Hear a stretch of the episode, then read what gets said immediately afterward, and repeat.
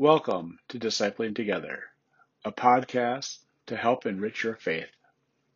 I am Pastor Dan Foster, and I serve three congregations in southern Minnesota in Amboy, Vernon Center, and Winnebago.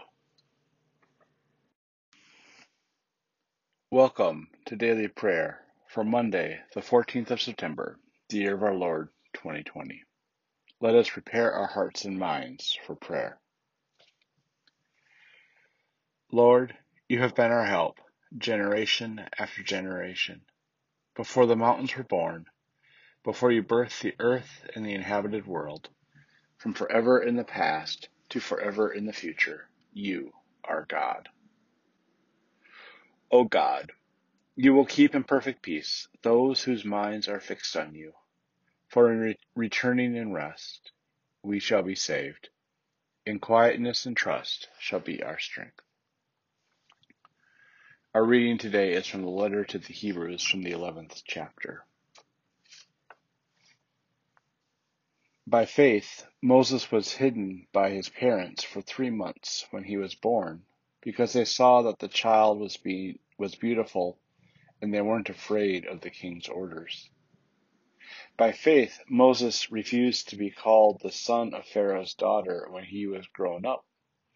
He chose to be mistreated with God's people instead of having the temporary pleasures of sin.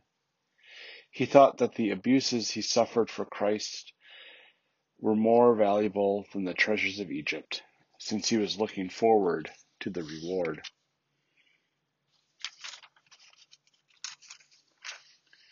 By faith, he left Egypt without being afraid of the king's anger. He kept on going as if he could see what was invisible.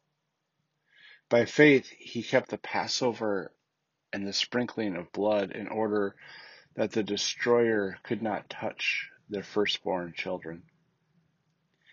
By faith, they crossed the Red Sea as if they were on dry land, but when the Egyptians tried, they were drowned.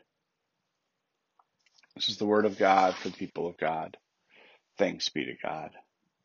Let us pray. Gracious God, we give you thanks for life this day. And we're reminded in this reading of how we so often um,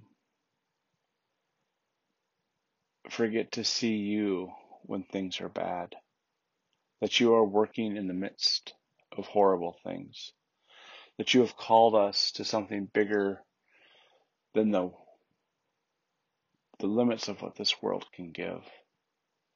Help us to continually embrace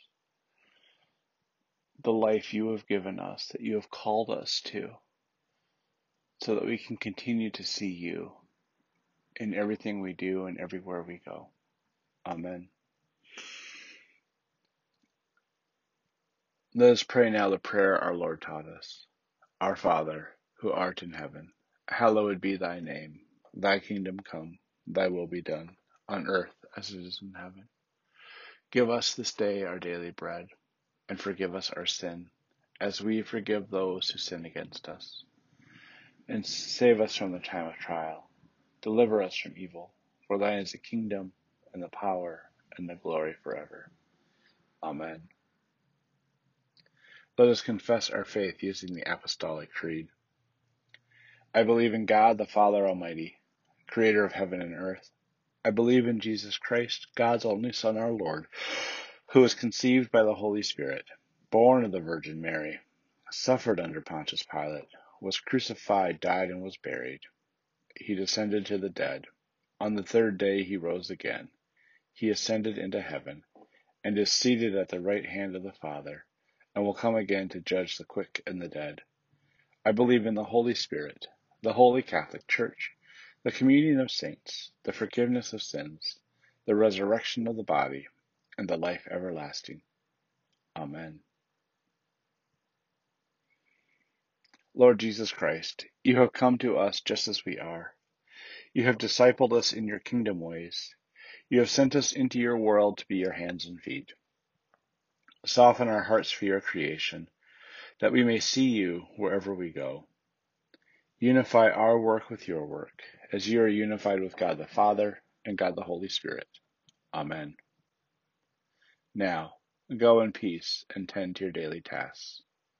Amen.